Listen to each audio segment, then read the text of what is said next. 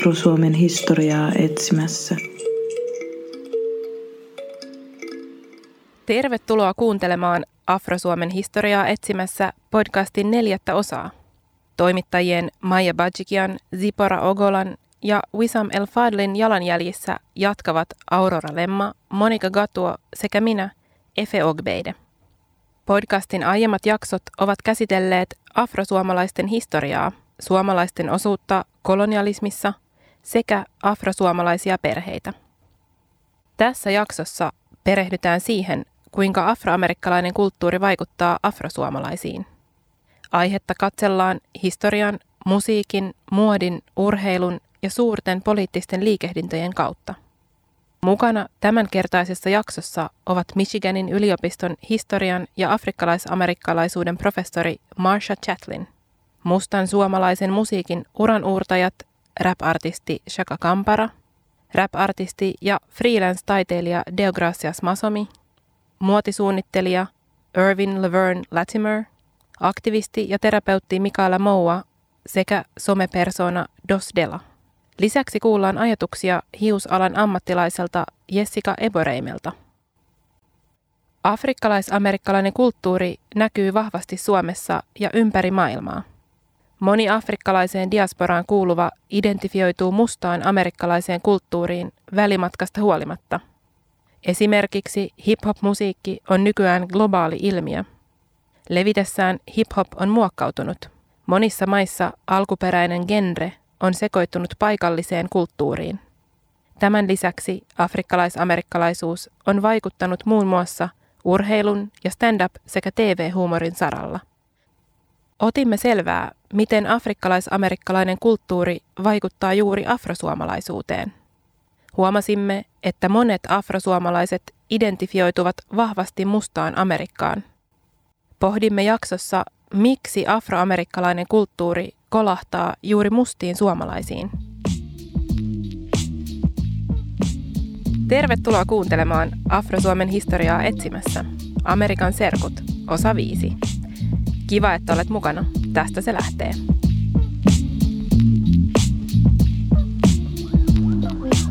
jo vuodesta 2017. Ruskeat tytöt.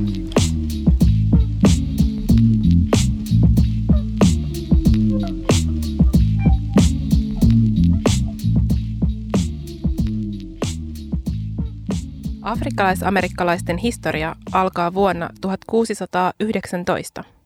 Ensimmäiset Afrikasta tuodut orjat rantautuivat Iso-Britannian hallitsemaan Virginiaan Yhdysvaltain itärannikolle – Mustien orjien lähtömaat ovat olleet läntisestä Afrikasta, esimerkiksi nykyisen Norsunluurannikon, Gaanan, Beninin ja Nigerian alueilta. Yli sata vuotta myöhemmin, tarkalleen ottaen vuonna 1787, orjuudesta tehtiin laitonta Yhdysvaltain pohjoisvaltioissa, mutta se jäi lailliseksi etelässä. Niihin aikoihin monien muiden poliittisten syiden lisäksi etelän orjuusmyönteisyys johti sisällissotaan, jonka päätteeksi orjuus kiellettiin koko maassa. Orjuutta vastustava presidentti Abraham Lincoln murhattiin ja Ku Klux Klan perustettiin. Orjuuden lopetus ei kuitenkaan taannut tasa-arvoa mustille amerikkalaisille. Separatistiset lait jäivät etelävaltioihin. Ne rajoittivat mustien afrikkalais-amerikkalaisten oikeuksia ja erottivat heidät valkoisesta väestöstä, niin fyysisesti kuin mentaalisesti. Samaiset lait synnyttivät seuraavien sadan vuoden aikana mustien kansalaisoikeusliikkeen, joka on muuttanut Yhdysvaltain historiaa. So even though we face the difficulties of today and tomorrow, I still have a dream.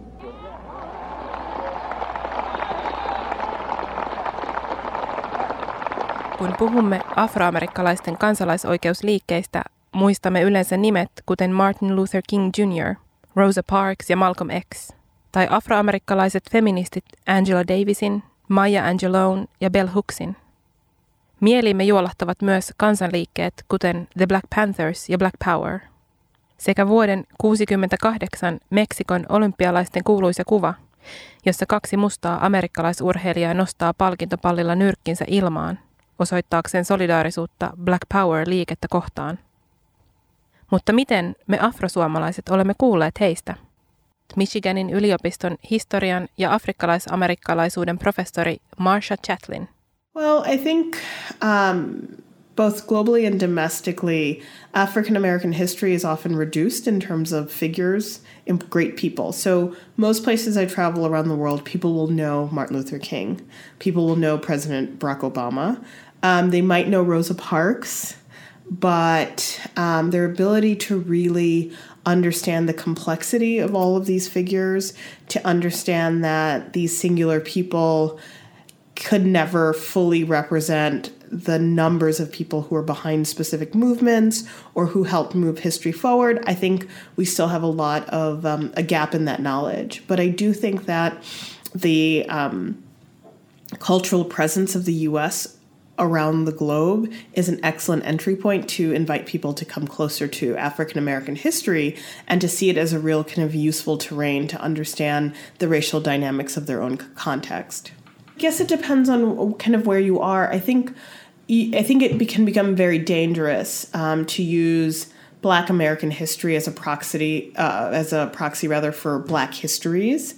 Um, but I do think that it's part of the um, the consequence of U.S. cultural imperialism that so many people can trace some, you know, some ideas about U.S. Black history, and at the same time, I do think it's a testament to the very distinct nature of the history as well. So I think that, you know, as many people who know. Um, Martin Luther King should know Patrice Lumumba, but the reality is is that U.S. global dominance has the mechanism to reproduce ideas about Martin Luther King in a way, right? So I think it's it's both and, but I do think that what African American history can do um, when it's deployed in order to mobilize people is that it can both inspire and inform how to build movements from um, a minor, what we say a minor, um, minatorium, or rather like a, place of marginality in a society and what the various strategies are um, for organizing for rights. I think that there's a really powerful way that this history can be deployed, but I do think that it has to be always framed in terms of a global context, in terms of various struggles for um, for Black peoples.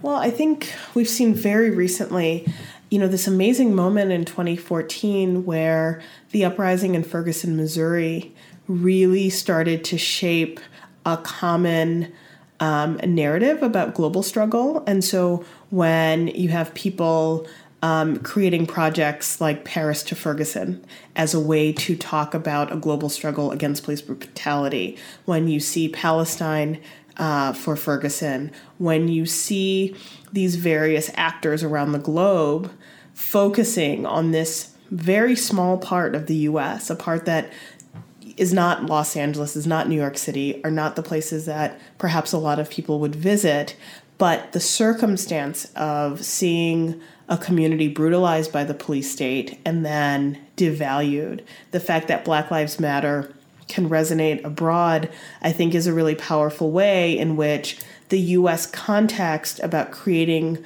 a language and a rhetoric about state violence becomes really, really legible. And that's not to suggest that there aren't other struggles against state violence, but there was something about this particular moment in which people felt like they could come together in a common language. And I think that the language of Black Lives Matter becomes so powerful around the globe because what it's signaling is you can have these very different cultural contexts and you can have very different histories of colonialism, and you can have very different his, um, histories about people's place within a social system, and you can yet still have this um, these words really resonate. And so I think that this has been incredible to watch in my own lifetime. And it makes me think of um, the ways that perhaps people like Paul Robeson were thinking about global struggle and W.E.B. Du Bois and um, uh, Claudia. Um, Jones and all of these people who are, who are saying something is happening in the UK and something's happening in Mississippi and something is happening in, you know, Germany and then something's happening in Ghana and they're they're connecting these dots and I think for this generation Black Lives Matter is an opportunity to connect very similar dots. Viime aikoina mustat amerikkalaiset ovat näkyneet uutisissa Black Lives Matter eli poliisiväkivaltaa vastustavan kansanliikkeen myötä. Useita aseettomia mustia on kuollut Yhdysvaltain poliisien toimesta ja tämä on hätkähdyttänyt ihmisiä ympäri maailmaa, jopa Suomessa. Vuosisatoja jatkunut sorto on kasvattanut vastarintaa ja uusimmaksi mustan identiteetin voimaannuttajaksi on noussut afrohiuksia juhlistava Natural Hair Movement. Liikkeen taustalla on poliittinen kannanotto afrohiusten sortoon, näkyvyyteen sekä stigmoihin ja stereotypioihin. Suomeen liike on löytänyt tiensä afrosuomalaisten kautta. Esimerkiksi afrohiuksia juhlistava festivaali Good Hair Day on järjestetty jo kahdesti Helsingissä. Tämän lisäksi Suomeen ovat rantautuneet ja tuotteet. Jessica Eboreim. Um, as far as the, the movements and their effect or how they are um, kind of existing or coming to life in Finland, uh, I think it's nice. I, with Black Lives Matter, I think because it's rooted or was initially, um, you know, stemmed from police violence. Uh, abuse of power and uh, use of excessive force. I, I don't think that specifically, as far as I understand, is a problem in Finland. But, um, you know, the idea is to bring attention to the fact that you know our lives matter. Um, we're not disposable. We're not a punching bag. We're not here uh, to kind of not not so much that we're equals, but like you know, regardless of what you think or what's happening our lives are just as important and are important to us. I, as far as the anger behind it, like it's it's very painful, and uh, there's a lot of anger behind it in the U.S. because of the events have taken that have taken place in the U.S. I don't think that manifests the same here. Um, I'm not saying that there's no need for anger or um, just pain, but I think that here it could. In Finland, I don't feel rage as a black person. It's more so that I just don't feel acknowledged at all. I feel like in Finland, it's not so much that I feel like I'm a target, it's that I feel like I'm not being acknowledged at all as an individual. The natural hair movement, um, I mean, I think it's taking off really well here. I, I love seeing uh, people of color embracing their own natural selves. Um, I personally am natural. I have nothing against anyone relaxing, bleaching, whatever. You know, your hair is an expression of you, how you're feeling, how you want to look, that's fine.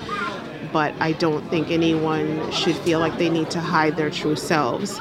And so if you're, you know, straightening your hair or bleaching it because you feel the need to look like your classmates or colleagues or friends, then that's a deeper issue. Um, and if the natural hair movement in Finland will help someone embrace themselves or, you know, kind of just find their own truth or navigate it, then it's doing nothing but good. Um, but just like in the US, the natural hair movement, if it gets to the point where you're shaming people for being not natural, then that's not a positive thing. So, you know, I see kind of both of those things taking place here. I think I think both of these movements are relevant here. Uh, Black Lives Matter in in the sense that here it's not so much rooted in like maybe frustration, but I think it's just a need to to be acknowledged. Like we're you know we're people who live in this country. We we spend money in this country. We shop at the stores. We we want to be patrons of services that provide things, but in that same way, we need to be I think those uh, those services need to be sensitive to our needs as individuals as well. Um, you know, if, if you looked at it the other way around, if the majority of this country was African or black, and then there were, uh, you know, a, a, significant group of white people living here, and they couldn't find someone to, you know, do their hair or someone to kind of explain their own history to them, it would be frustrating. You would feel alienated. You would feel invisible. And so I think in that sense, Black Lives Matter, Black Lives Matter here is more uh, should be kind of like a platform, serve as a, a unit, a unified voice for people to see change come about. I, I, think the relevance of the natural hair movement is it is really strong here. Um, and it, it, comes even down to like we I see a lot of because I'm in the salon a lot, um, and even now I'm in school. Um, to become a hairstylist. And I'm realizing that none of the educators, none of the teachers, and hardly any of my classmates know anything about black hair. So it's not a refusal to do anything about it. They literally have no idea. And so, like when I'm looking through books and things, I mean, it's hair. And when you get down to the science of it, everyone's hair is made up of the same things. They maybe behave a little bit differently, but I can I can interpret what I need to in order to kind of educate and work with my Afro hair clients. But most of the people that I work with at school or I'm learning from have never had to and probably never will have to um, interact with Afro hair clients. So they we've just been completely disregarded in the educational material, um, in the lectures that take place, in the assignments that we have to do, and in the techniques that are taught and that we have to master and learn. And so we just don't exist. Um, so the natural hair movement it is really relevant here. Ruskeat tytöt.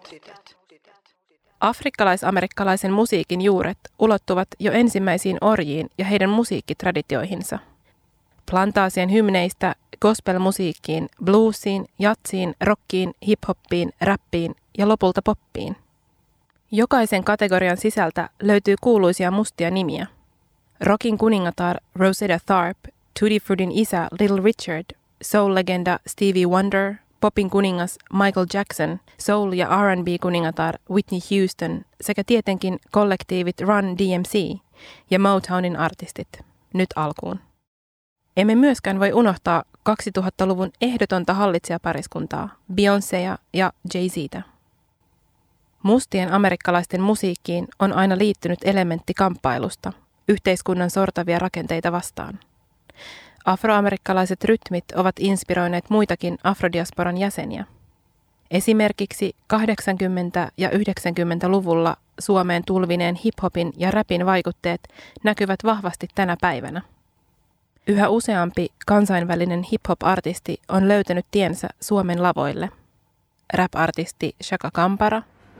Et silloin just joskus ala-asteella, kun Axel Rose oli se niin kuin siistein tyyppi, niin, niin kuin, ei siinä ollut tavallaan mitään, niin kuin, mitään hienoa olla tummempi ihonen. Et ei siinä ollut mitään semmoista, niin kuin, että se oli vaan silleen, että se on ehkä enemmän semmoinen, niin kuin, jos se ei mikään iso ongelma, niin ei mikään niin kuin, silleen, semmoinen niin kuin hyväkään juttu. Että, että se, että ehkä se jotenkin, että se kääntää sen niin kuin silleen ihan toisinpäin, se, niin kuin, että, että kun katsoo asiaa siltä kantilta, että, niin kuin, että nämä räppärit on näitä kaikkein siisteimpiä tyyppejä ja nämä, niin kuin, nämä muut, muut tota, afroamerikkalaiset niin kuin maailman kuuleimmat tyypit, niin kuin, että, se, että se jotenkin että näkee itsensä enemmän niin kuin heidän kaltaisena tai jotenkin, niin ehkä se on sitten ollut semmoinen houkutteleva juttu. Ja tosiaan siis mun faija, faija oli Burundista ja mun siteet sinne on hyvin niin kuin löyhät, että, että mä, mä oon kerran joskus tosi pienenä siellä käynyt. Ja ei faijakaan sinne niin kuin, ole pitänyt hirveästi mitään yhteyttä. Ja, niin että, että se, tavallaan se niin kuin burundilainen kulttuuri ei ole ollut mitenkään isosti läsnä. Sitten on ollut olemassa tämä niinku, suomalainen valtakulttuuri ja sitten on niinku, ollut vähän niinku tämä tämmöinen tuontikulttuuri niinku, tarjolla. Ala-asteella joskus tota, kaverin isoveljen jonkun kasettien kautta niin tähän, tähän tutustuin räppiin ja ympäristöhän niin oli siis semmoista, että aika harvassa oli niin kuin muut kuin valkoiset kanta suomalaiset niin ihmiset. Että kuunneltiin tota, valkosta rockia ja, niin kuin, ja seurattiin jääkiekkoa ja niin, että se, että se jotenkin se afroamerikkalainen kulttuuri, että se niinku räppi ja NBA koris niin oli semmosia maailmoja, jotka tälleen niin jälkeenpäin spekuloiden, niin luultavasti kiinnosti siksi, että siellä oli niitä niin kuin mustia sankareita ja niin kuin esikuvia. Ja, että siellä, siellä NHL, muistan, että kun me kerättiin näitä lätkäkortteja, niin oli yksi musta pelaaja, joka ei ollut mitenkään erityisen niin kuin hyvä siis siinä niin kuin NHL-mittakaavassa, että varmasti hyvä pelaa jääkiekkoa, mutta ei kuitenkaan mikään niin kuin Wayne Gretzky niin kuin, hahmo. Sitten taas se niin kuin korismaailma ja niin kuin, räppi ja tää oli niin kuin ihan silleen semmoista, että okei, että tähän mä pystyn niin kuin samaistumaan. Vaikkei sillä ollutkaan mitään tekemistä niin kuin oikeasti mun taustan tai kulttuurin kanssa. Silloin, silloin kun, kun meitä niin kuin on ollut vähemmän, ihmisiä, joilla on ollut vanhemmat vaikka jostain Afrikasta, niin se on varmaan tarjonnut semmoista niin kuin, semmoisen jonkun tukisysteemin, että ei ole, niin kuin, ei ole kuitenkaan ihan niin yksin, mm. kun on jotenkin semmoinen, että just tämä joku amerikkalainen tai toisaalta myös niin kuin globaali tämmöinen kulttuuri, mihin, mihin samaistuu. Et nyt, nythän tämä on siis silleen mielenkiintoista, että miten, miten se vaikuttaa, kun on niin kuin enemmän sit niin kuin afrikkalaistaustaisia ihmisiä täällä, että et tavallaan, että et muodostuuko niin kuin semmoinen joku yhteinen, joku semmoinen just afrosuomalainen joku niin kuin kulttuuri vai, vai ei. Et nythän esimerkiksi tuo räppihomma, niin se, se niin kuin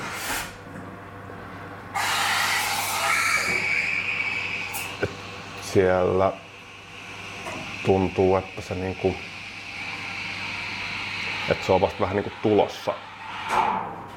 Nämä nuoret niinku just joiden vanhemmat voi olla jostain niin kuin Afrikasta ja varmaan niin kuin somalitaustaisia ja tälleen, että sieltä niin kuin on, on tulossa ja kyllä se afroamerikkalainen kulttuuri siihen niin kuin tosi vahvasti vaikuttaa. Ja siis, niin kuin, et, et nytkin niin kuin kaikki uudet semmoiset niin kuin soundit ja trendit ja hokemat ja jutut niin kuin tulee suoraan niin kuin tänne jotenkin muokattuina tai sitten ihan suoraan.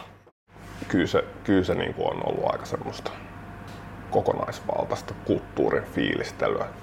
Siinä aika, aika niin kuin samoihin aikoihin, kun sitä räppiä alkoi fiilistelemään, niin siis myös se niin graffiti-homma alkoi kiinnostamaan, että se niin kuin, että ne ro- ro- roikkuvat housut ja se bommaaminen ja rapin kuunteleminen ja tää, niin se niin kuin, kyllä se siinä, siinä just siinä ala-asteen lopussa niin alkoi alkoi olemaan niin kuin sitä, että, että ei, ei ehkä niin, että, että se olisi ollut kaikkien juttu, mutta että sitten oli just niinku muutamia, jotka, jotka sitten niinku siihen suuntaan, suuntaan lähti. Rap-artisti ja freelance-taiteilija Deogracias Masomi. Mä oon miettinyt tätä tosi paljon, että, että, että miksi just räppi. Ja tota, meillä oli joskus vuosi sitten keskustelu uh, muu, uh, parin muun vähemmistö, vähemmistöedustajan kanssa tästä näin, että, että, miten, että miten me ollaan just jotenkin päädytty näihin, tai siinä oli siis tanssijoita, joilla on sitten hip-hop, hip-hop tanssitaustaa ja, ja sitten me joskus mietittiin tosi hartaasti, että, että, että, että vaikka esimerkiksi minä, että öö, neljävuotiaana Kongosta Suomeen muuttanut ja täällä koko elämäni asunut, en ole käynyt Kongossa, niin miten mä oon just jotenkin kiintynyt siihen amerikkalaiseen mustaan kulttuuriin, joka kuitenkin on mulle aika kaukainen, jos mietitään näitä mun lähtökohtia. Niin tota, sitten me ruvettiin vähän miettiä ja, ja, ja, ja siihen liittyy tosi paljon myös niin kuin representaatio ja ylipäätänsä sellaiset roolimallit, idolit ja ja, ja jotenkin, jotenkin, me puhut, ää, jotenkin me tultiin siihen tulokseen, että, että, että että ehdottomasti se liittyy varmaan siihen, että pysty jotenkin samaistumaan. Että oli jotenkin, että hei, tämä näyttää multa ja, ja, ja tässä on jotain, jotain niin samaa. Että joku tässä, joku tässä, niin mä, joku tässä sille vetää puoleensa. Että, että, että musta tuntuu, että se on myös ihan, että, että vaikka se on ollut jotenkin tuolla pääkopassa, mutta ehkä nyt vasta tiedostaa sen selkeästi roolimallien tärkeyden. Että se, että miten paljon niitä tarvitaan. Ja, ja ehdottomasti tätä kautta mä luulen, että, että siinä oli joku sellainen samaistuttavuus, joku sellainen asia, eri elementtejä, mitä mä oon jotenkin pystynyt kokemaan omakseni.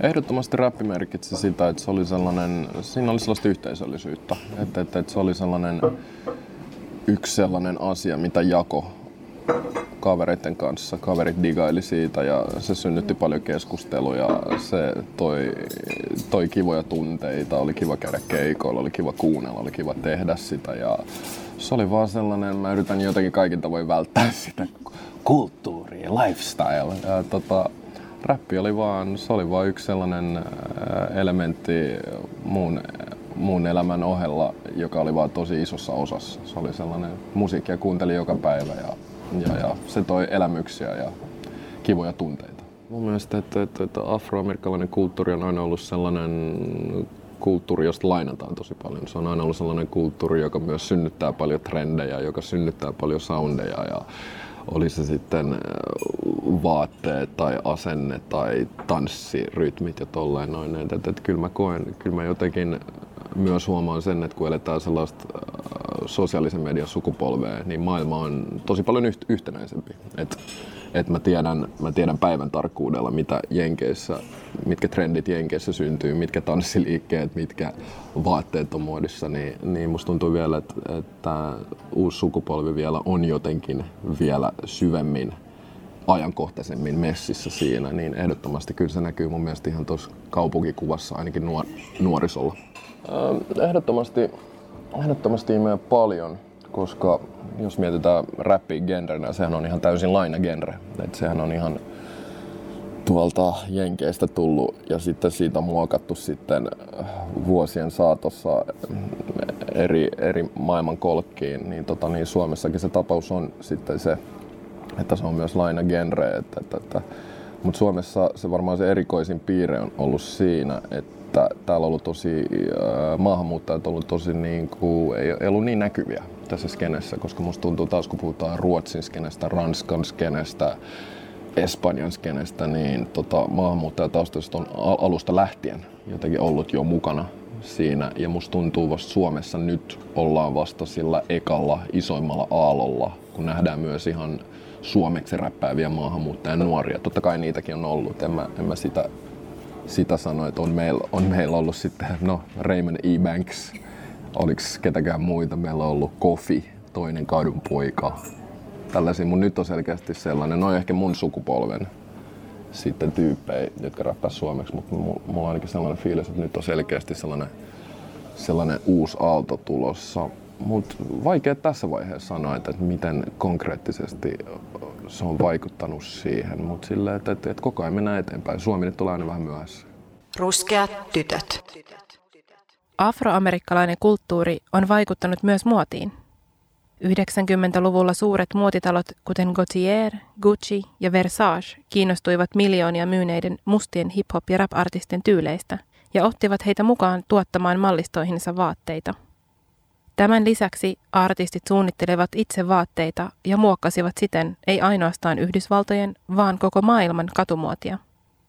90-luvun fubu-kuume ja roikkuvat housut sekä tyttöjen lyhyet topit ja isot korvikset näkyivät niin Helsingin kuin Tampereenkin katukuvassa.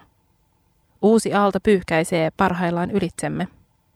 Muotisuunnittelija Irvin Laverne Latimer. Onko niinku, onks joku African American style, onko se tarpeeksi niin kuin refined, että sä voit sanoa, että siihen kuuluu tämä ja tämä. Ja se on aina sellaista niin kuin mm, musta tuntuu, että se on usein sellaista, okei okay, stereotypiat, stereotypiat on olemassa niin syystä, mutta et mä en tiedä, onko se niiden vahvistamista, jos mä sanon, että ö, afrikkalais-amerikkalainen tyyli tai muoti on tällaista, koska mä, mä en osaa sanoa, että onko oikeasti sellaista yhtä jotain tiettyä. Että on varmasti sellaisia niin kuin, miten se sanoisi, kulttuurisidonnaisia juttuja, mitkä liittyy vaikkapa hip-hoppiin ja rap-musiikkiin ja siihen niin kuin estetiikkaan, mitä sieltä tulee, mitkä on niin kuin fundamentally black, mitkä niin kuin ehdottomasti täysin kiistatta kuuluu niin kuin, afrikkalais-amerikkalaiseen tyyliin, if you may, mutta se, se ei ole semmoinen kollektiivinen, mikä niin kuin kertoo mun mielestä kaiken tai kertoo sen koko tarinan tai kertoo sen koko kirjon, koska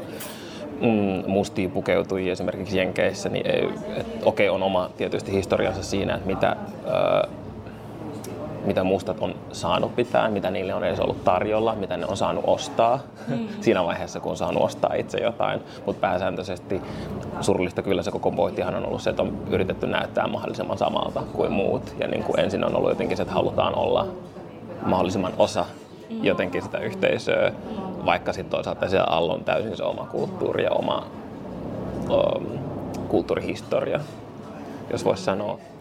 Mm, ehkä se just se yleisin tai stereotyyppisin joku niin kuin rap- tai hip-hop-visuaali on ne löysät vaatteet ja roikkuvat housut ja isot hupparit ja blingi, joissa on niin kuin, mun ymmärtääkseni, joiden historia tulee jostain tällaisesta. No esimerkiksi just, ää, tai usein niin kuin, mm,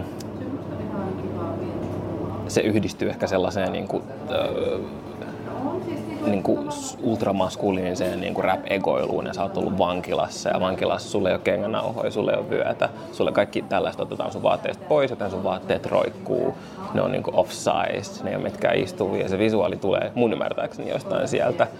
Mm, ehkä vielä niin tuohon aikaisempaan liittyy, että miksi se blingi ja se semmoinen ultra-egoilu on osa sitä on tietysti öö, siksi, että halutaan näyttää, että nyt mulla on rahaa ja nyt mä niin kuin mustana, mulla on varaa ostaa näin ja mulla on niin kuin kyky niin kuin näyttää, että mulla on rahaa ja mulla on niin kuin varaa tähän. Se on semmoinen, mikä niin kuin on niin kuin tosi monessa eri, esimerkiksi niin kuin mustassa queer-kulttuurissa, jos mietitään vaikka Voguingia, joka koko pointti on se semmoinen, niin kuin, tai sanotaan mistä se lähti silloin 80 tai silloin kun se kehittyi sellaiseksi, mitä se oli 80-90-luvulla, niin, niin koko se pointti oli semmoinen niin kuin, niin kuin valkoisen bourgeois-kulttuurin niin kuin imitointi ja semmoinen, että koska tämä yhteiskunta ei anna meidän olla niin kuin rikkaita ja esillä, niin täällä me näissä meidän omissa piireissä pukeudutaan niin ja tehdään sitten se oma versio, tehdään ne vaatteet itse ja imitoidaan ja nauretaan sille. Myös me voidaan olla luksusta ja myös meillä on rahaa kultaketjuihin ja kaikkeen tähän ja kaikki se semmoinen esimerkiksi, mikä on ehkä semmoinen ikonisin, milloin niin kuin räppi ehkä kehittyi sellaiseen nykymuotoonsa, siis 80-90-luku, niin myös silloin koko tämä tämmöinen logomania ja semmoinen näytetään, että sun vaatteet on kalliita, sattuu myös olemaan muodissa, niin ehkä se jotenkin, voisiko se olla, mä en tiedä, minkä takia se myös tuntuu, että jotenkin se semmoinen vaurauden näyttäminen on jotenkin niin kuin osa sitä afrikkalais-amerikkalaiset seuraa niitä ihan samoja muotisuuntauksia, mitä kaikki muutkin. Ja tavallaan toivon mukaan on osa niitä ihan samoja trendejä ja osa niitä samoja. Se on sitten eri juttu. Mm, se on, sanotaan kokonaan, osa, eh, kokonaan eri keskustelua, että kenelle ne vaatteet on suunnittelu. Siinä suunnitteluvaiheessa kuka siellä on ollut se kohde, ketä siinä on mietitty värien, matskujen, istuvuuden kannalta. Se on ihan sitten eri keskustelu. Mutta niin kuin, mm, varsinkin nykyaikana niin sellaiset keskustelut just niin kuin muotisuuntauksista tällaisista on aika vaikeita, koska ei ole. On sellaisia suuria megatrendejä, jotka ei koske vain muotia, jotka koskee yleisesti, yleisesti meidän kuluttamista ja meidän niin tapaa elää. On sellaisia, mit, mitä muoti varmasti seuraa, mutta nykyään kun ei ole enää olemassa mitään sellaista trickle down muodin leviämistä, että jostain Pariisin couture catwalkelta tyyli leviää alaspäin, vaan se on trickle down, se on trickle up, trickle mm. across niin kuin joka suuntaan. Ja se on nykyään vielä heti kaikkien nähtävillä niin kuin sosiaalisen median, internetin avulla, niin on, on niin kuin hirveän vaikea musta niin kuin rajata, että mikä on just nyt muotia, mikä on nyt just niin kuin tyylikästä. No streetwear yleensä, mikä ehkä niin kuin liittyy ja sillä on niin kuin vahva, vahva konnotaatio niin kuin mustaan kulttuuriin ja sellaiseen visuaaliin, afrikkalais-amerikkalaisista. Mm, ja se on varmasti semmoinen niin kuin tämän kuluvan vuosikymmenen juttu. Koko, niin kuin ei sellaista ehkä ollut aikaisemmin kuin, niin kuin luksus, streetwear. Et se on varmasti tyylinä ja niin kuin sanotaan tyylilaina semmoinen, mikä on niin kuin, öö, muodissa ehkä vieläkin. Siinä on sitten eri niin kuin alajuonteita ja näin, mutta onko se sitten, ketkä, ketkä niin kuin buy into that, ketkä, kenellä on varaa ostaa niitä, kenellä on, ketkä niitä suunnittelee ja kenelle ne on sitten taas eri juttu. Mm, no ainakin sanotaan, että öö, sellaiset, jotka mua niin kiinnostaa, esimerkiksi Shane Oliver, joka on Hood Air, New Yorkilaisen Hood Air merkin, tai oli pääsuunnittelija, nyt siirtynyt Helmut Langelle. Öö, miksi hän on super mielenkiintoinen on siksi, että hänen koko Hood by Air-merkin niin pointti oli tavallaan semmoisen ultramustan tai mustan ultramaskuliinisuuden niin kuin repiminen ja rikkominen ja niin kuin sille nauraminen. Että sulla on ne super isot hupparit ja niin kuin, bombertakit, mutta sitten niiden kanssa onkin jotkut lateksikorkosaappaat tai jotain. Koko sen niin kuin myllääminen ja repiminen ja niin kuin kursiminen kasaan uudestaan on niin kuin osa sitä ja se on niin kuin selkeä kommentti. Jotenkin ennen oli helppo sanoa jotenkin, että Suomeen tulee kaikki jotenkin muoti jäljessä tai jotain, mutta niin enää se mun mielestä ei ole niin. Mun mielestä esimerkiksi, nämä on tietysti aina tällaisia juttuja, maassa kuin maassa, että ne on ne suuret kaupungit, mitkä on ehkä se, mikä määrittää sen, missä mennään. Tai öm, ei määritä, mutta jos niin kuin katsotaan sellaista, että mihin jokin juttu on vähän niin kuin levinnyt, niin on ehkä suuret kaupungit, mitä täytyy katsoa ensin, koska sinne, niihin ne tulee ensin. En sano, että se on niin kuin, aina oikea vastaus on pukeutuu niin kuin puhutaan, pukeudutaan Helsingistä tai Tukholmassa. Mutta että mm, enää ei ole ehkä sitä, että tänne tulisi jotenkin jäljessä tyylit tai muuta. Täällä on onneksi mielenkiintoisia kauppoja nykyään, jotka tarjoavat heti sitä, mikä on niin kuin the shit tällä hetkellä. Mä en tiedä, niin onko Helsingin katukuvassa tarpeeksi iso esimerkiksi sellaista niin African American minority, joka niin kuin luonnostaan loisi sellaisen visuaalisen kuvan jostain niin kuin mediaanista, jos voi sanoa, jos ymmärrät, mitä mä tarkoitan. Mä en tiedä, niin näkyykö tässä katukuvassa tarpeeksi sellaisia laina, isoissa lainausmerkeissä, jotka niin luonnostaan pukeutuisi sillä lailla, jotka niin kuin kertoisi sillä lailla omasta kulttuurisesta taustastaan. Ehkä esimerkiksi, että kyllä niin mä väitän, että se näkyy täällä maan sen mukaan, mikä on vaan niin kuin muotia yleisesti tällä hetkellä. No mm, ehkä varmasti siis, öö, okei, okay, sit joo, jos puhutaan niin kuin, ehkä semmoinen, mikä en mainitse, mutta totta kai niin kuin, se, mikä on muotia, niin usein menee käsikädessä siis vaan sen kanssa, että mikä, minkälainen musiikki on tällä hetkellä suosittu. Ja se on, niin kuin, tämä on niin kuin hip-hopin ja R&Bn vuosikymmen varmasti. Ja niin kuin, se on se, niin kuin se, ja sen niin kuin riemuvoitto. Että var, aivan varmasti, koska se on semmoinen, mikä on, niin kuin, näkyy musiikissa ja näkyy mediassa ja se on semmoinen, joka väistämättä niin kuin, vaikuttaa siihen, miten me niin kuin, pukeudutaan, koska kyllä just silloin, kun mä olin 18, niin silloin oli, se oli enemmän sitä jotain, tai sanotaan tuossa vuosituhannen niin kuin, alkupuolella varsinkin, niin se oli enemmän sitä industrial metal, niin kuin, rocki, musta, emo. Ja kyllähän silloin niin kuin, se oli se, mitä täällä esimerkiksi katukuvassa niin kuin näkyy. Ruskeat tytöt. Yhdysvalloissa urheilun kautta on pystynyt menestymään toisin kuin Suomessa. Esimerkiksi yliopistoon ja yhteiskuntaan kiinni pääseminen on ollut sen kautta mahdollista myös afrikkalaisamerikkalaisille. Urheilussa menestyminen on avannut ovia myös afrosuomalaisille – Koripallo ja amerikkalainen jalkapallo omaavat suuren afrikkalais-amerikkalaisten edustuksen ja ovat siten antaneet esikuvia myös afrosuomalaisille. Aktivisti ja terapeutti Mikaela Moua. Korista mä aloin itse pelaavassa tosi, tosi sillä vanhana, 11-vuotiaana. Ja tota, e- en mä ehkä tajunnut kuvasta sitten siellä, siellä Jenkeissä, että tietyllä tavalla ne stereotyyppiset afroamerikkalaiset urheilulajit on kuitenkin nämä perinteiset just koripallo ja jenkkifutis. Ja sitten ehkä tie, yleisurheilu. Yleisurheilu on myös tosi mm, tota, sillä selkeästi enemmän afroamerikkalaisten hallitsema laji. Ja sitten ehkä baseball, mä sanoisin. Tota, aikoinaan, mä en nyt ihan tarkkoja vuosilukeja muista, mutta mustathan ei saanut pelata esim. NBAissä, että niillä oli oma liiga.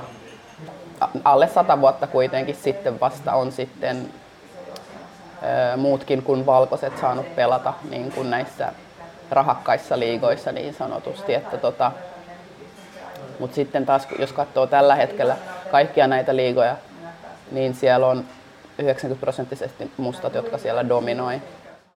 Varmaan ihan tämä kaikki tulee, kaikkihan tulee loppujen lopuksi siihen, missä mä näen itseni. Minkälaisia asioita mä näen itseni tekemässä, it, itseäni tekemässä. Ja, ja koris, jefu, futis, ne on sellaisia lajeja, missä on paljon niin kuin ruskeita, mustia pelaajia, jolloin jos mä näen itseni näköisen naisen tekemässä jotain, jotain asiaa, niin sit mä oon heti silleen, että wow, kato, toi on tekemässä tota ja mäkin ehkä haluaisin tehdä tota. Sehän nyt on ihan niin kuin tavallaan loogista. Ja sen takia just tämä representaation tarve kaiken näköisillä niin kuin tekemässä meitä tarvitaan tekemään kaikenlaisia asioita, jotta meidän niin kuin lapset ja nuoret vois nähdä taiteilijoita ja kirjailijoita ja urheilijoita ja muusikkoja ja, ja, niin kuin, ja mitä ikinä on se, että sit you can't be what you can't see. Niin tota, varmasti sillä on merkitystä, tai varmasti se niin kuin tietyllä tavalla,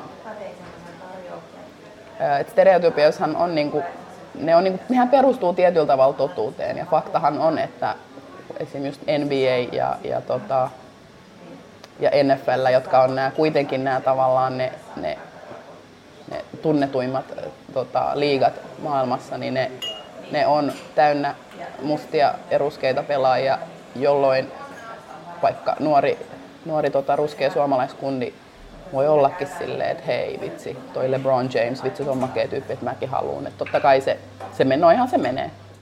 Et Suomessa meitä ei, silloin kun mä olin junnu, niin eihän meitä ollut, mä tiesin, niin kun, meitä oli ehkä kolme about. Mun ikäluokassa ei ollut ketään niin kuin muita ruskeita. Et siis Suomessahan meitä ei ollut juurikaan. Mutta sitten kun, tota, sit kun mä aloin pelaa niin naisten sarjaa 15-vuotiaana, niin sitten usein meille tuli joku jenkkivahvistus, joka oli niin kuin usein musta. Niin se oli niin kuin ehkä mun ensi, ensikosketus niin kuin toiseen mustaan, ruskeeseen niin kuin korismimmiin. Ja sitä kauttahan mun, se mun kutkutus päästä sinne jenkkeihin vaan niin kuin valtavasti kasvo. Ja tota, mutta sitten Jenkeissä meidän, jengi, meidän jengistä oli just taas niin kuin ehkä 90 prosenttia meidän jengistä oli niin kuin mustia, ruskeita, ruskeita mimmejä. Ja, ja olihan se nyt ihan älytöntä olla A semmoisessa niin ympäristössä, jos enemmistö on niin kuin mun näköisiä. Öö, ja, ja tota, se, joo, oli se kyllä, oli se tosi, se oli, se oli tosi voimauttava kokemus. Ja tota, ylipäänsä se Jenkkien se urheilukulttuuri, se fanaattisuus, se, että meidänkin peleissä kävi keskimäärin 6000 9000 pelaa, anteeksi, katsojaa katsomassa meidän pelejä versus Suomessa, kun se oli about perheenjäsenet, kundikaverit, tiedätkö, joku, tota, joka oli vahingossa päätynyt sinne jostain kadulta tiedätkö, sinne saliin. Et niinku, tavallaan se, se urheilufanaattisuus ja se, miten mä opin itseäni myös arvostamaan naisurheilijana Jenkeissä oli, oli, tota, oli tosi, tosi mieletöntä. Mä opin oikeasti arvostaa sitä mun omaa tekemistä urheilijana ja mä opin, jotenkin mä sit pystyin niin kuin vielä selkeämmäksi tekemään ne omat tavoitteet siinä, niin kuin, että mä haluan sinne ammattilaiskentille ja sitten mä aloin niin kuin tekemään töitä, että mä pääsen sitä, sitä kohti. Ja koska meitä ei näy missään tilastoissa, niin ei tiedetä. Mä tiedän vaan ihan mututuntumalla. Öö, ja ei voi sanoa kyllä mun mielestä ehkä mitään yleistystä. Mulla on kavereita, jotka tota, just on, on koriksen parissa, tanssijoita, on, on, on tota, melojia, on, on niinku siis ihan superlaidas laitaa, on, on niinku kyllä afrosuomalaisia tota, kiinnostuksen kohteita, tai siis ystäviä, jotka, joilla on tosi erilaisia kiinnostuksen kohteita, niinku, että Toki ehkä sellaiset näkyvimmät keissit on sitten meidän susi, susijengin äh, Sean Huff ja, ja tota, tuo Junnu Lee, tota, ja sieltä, siellä puolella on, on ehkä, po, ehkä, miesten puolella se on, se on kuitenkin koris ja, ja jenkkifutiksessa mulla on myös muutamia, muutamia tuttuja, mutta tota, sitten futis, futis joo. Lätkässä en ole hirveästi vielä nähnyt väriä, mutta tota, mut kyll, kyllähän me niinku otetaan homma haltuun, niinku, oli, laji, oli mikä tahansa laji kyse, kyseessä. Kolikon kääntöpuolena afrikkalais-amerikkalaisten menestyminen urheilukentillä on kuitenkin myös luonut ennakkoluuloja ja ahtaita stereotypioita. Marsha Chatlin. I don't know if people are aware of it. I have students who, you know, they go to college and then, you know, they'll go study abroad and they'll say, I went to a club in Johannesburg and they were just playing T.I. and, you know, Lil Jon, and they were playing all the music. And I said, yeah, of course, it's global, right? Um, and I think they're always surprised the familiarity, but even in that familiarity, the inability to fully read the context, right? So students will say, Well, I went abroad and they think every black person is rich or is an entertainer, or, you know, it's so that there's a way in which um, that context for blackness can be very powerful, but it can also feel very reductive. And then you are in these places where there's also a lot of anti blackness that's marked onto the immigrant body. And, um, you know, you see these moments where, and I know I've had them traveling in Europe, that first your blackness is read as a threat, and then your Americanness it mediates that threat because you're not going to stay and you're here to maybe spend a lot of money and then you're going to go back. And so, in similar ways, if we look at the history of African Americans who pretended that they were from places in the continent or in the Caribbean so they could be treated better and they could avoid Jim Crow segregation by signaling to whites, we are something other.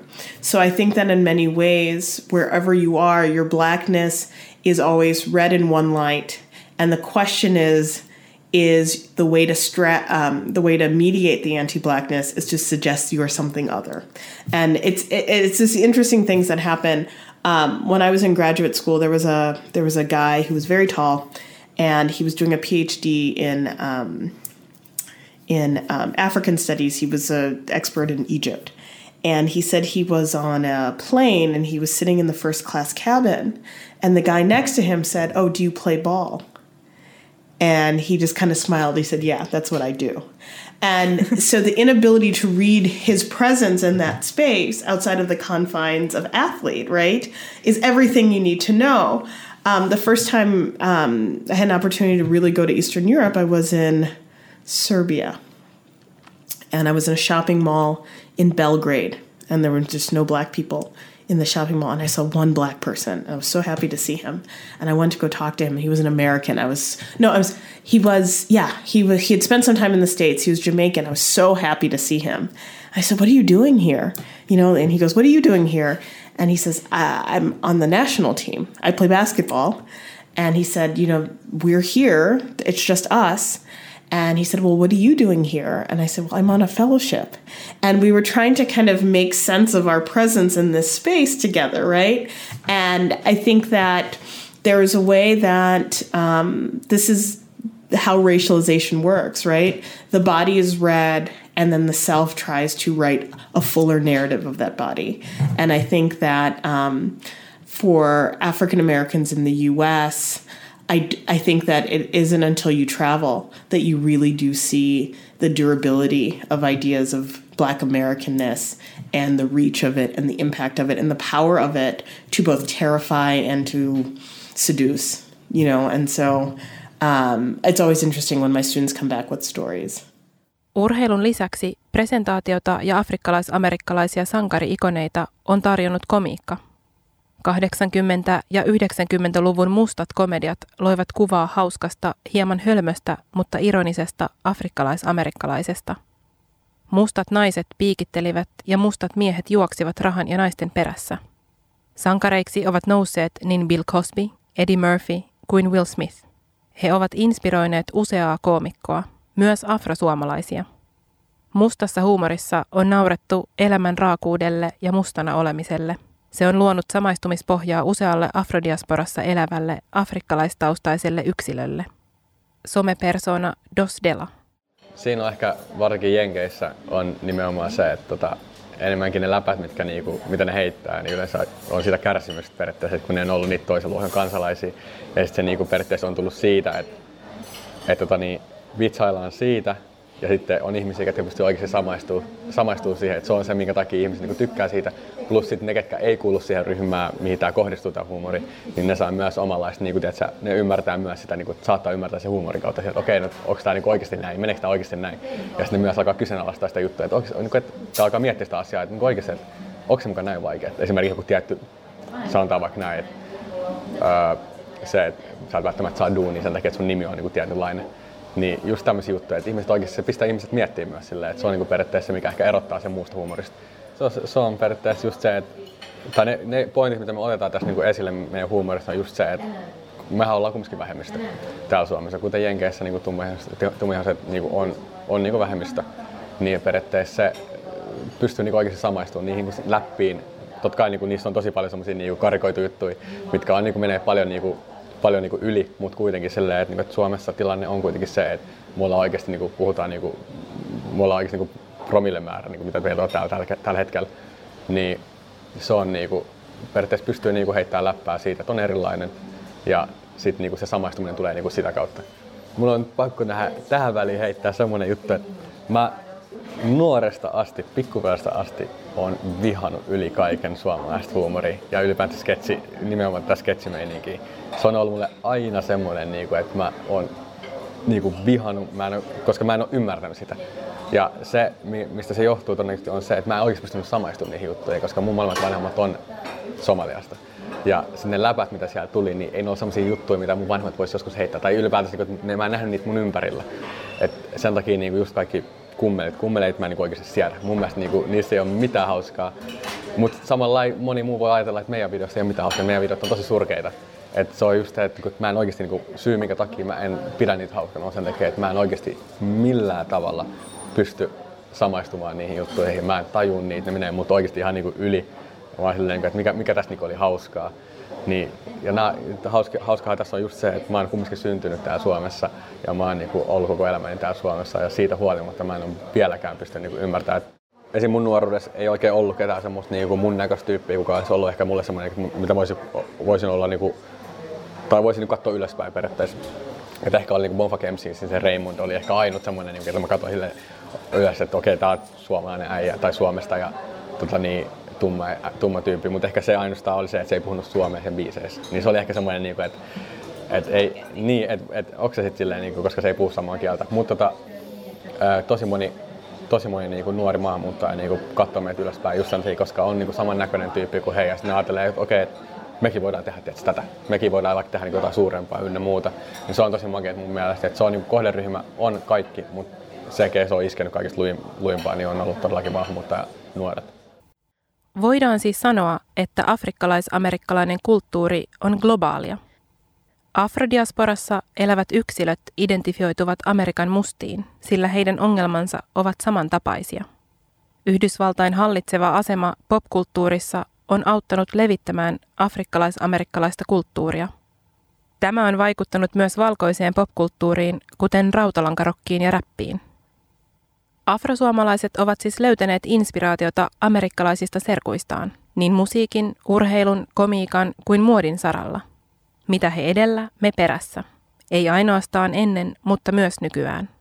Well, I think there's two ways, two modes of kind of transportation. Um, the first one is that when we look at the civil rights movement in the United States, particularly in the early 20th century, so from you know the 1910s to the 1960s and 70s it is a global movement. And so a lot of blacks especially african americans on the left traveled extensively through europe um, through the caribbean through decol- uh, decolonizing Africa, they were all over talking about the conditions in the US. And similarly, during the Cold War, a global audience was watching the United States and watching their inconsistencies. In fact, um, you know, some of the best coverage about the civil rights movement was coming out of Russia, was coming out of Spain, was coming out of France. So I think that that cultural knowledge um, is was very present as the movement was unfolding. So that's one layer, and I think the second layer has been through um, through culture. And so if we look at the popularity of jazz overseas, the popularity of rap, the popularity of hip hop, I think that these figures in U.S. cultural history also bring. Um, an element of curiosity to global audiences. And so that no matter where you are, you can find someone who has some way of understanding hip hop as an explicitly black American form that then is reinterpreted all over the globe. Ruskeat tytöt. Seuraavassa eli sarjan viimeisessä jaksossa käsittelemme afrofuturismia – ja afrosuomalaisten tulevaisuuden haaveita ja toiveita. Keskustelemme siitä, mitä afrofuturismi on ja miten se näkyy. Ensi kertaan.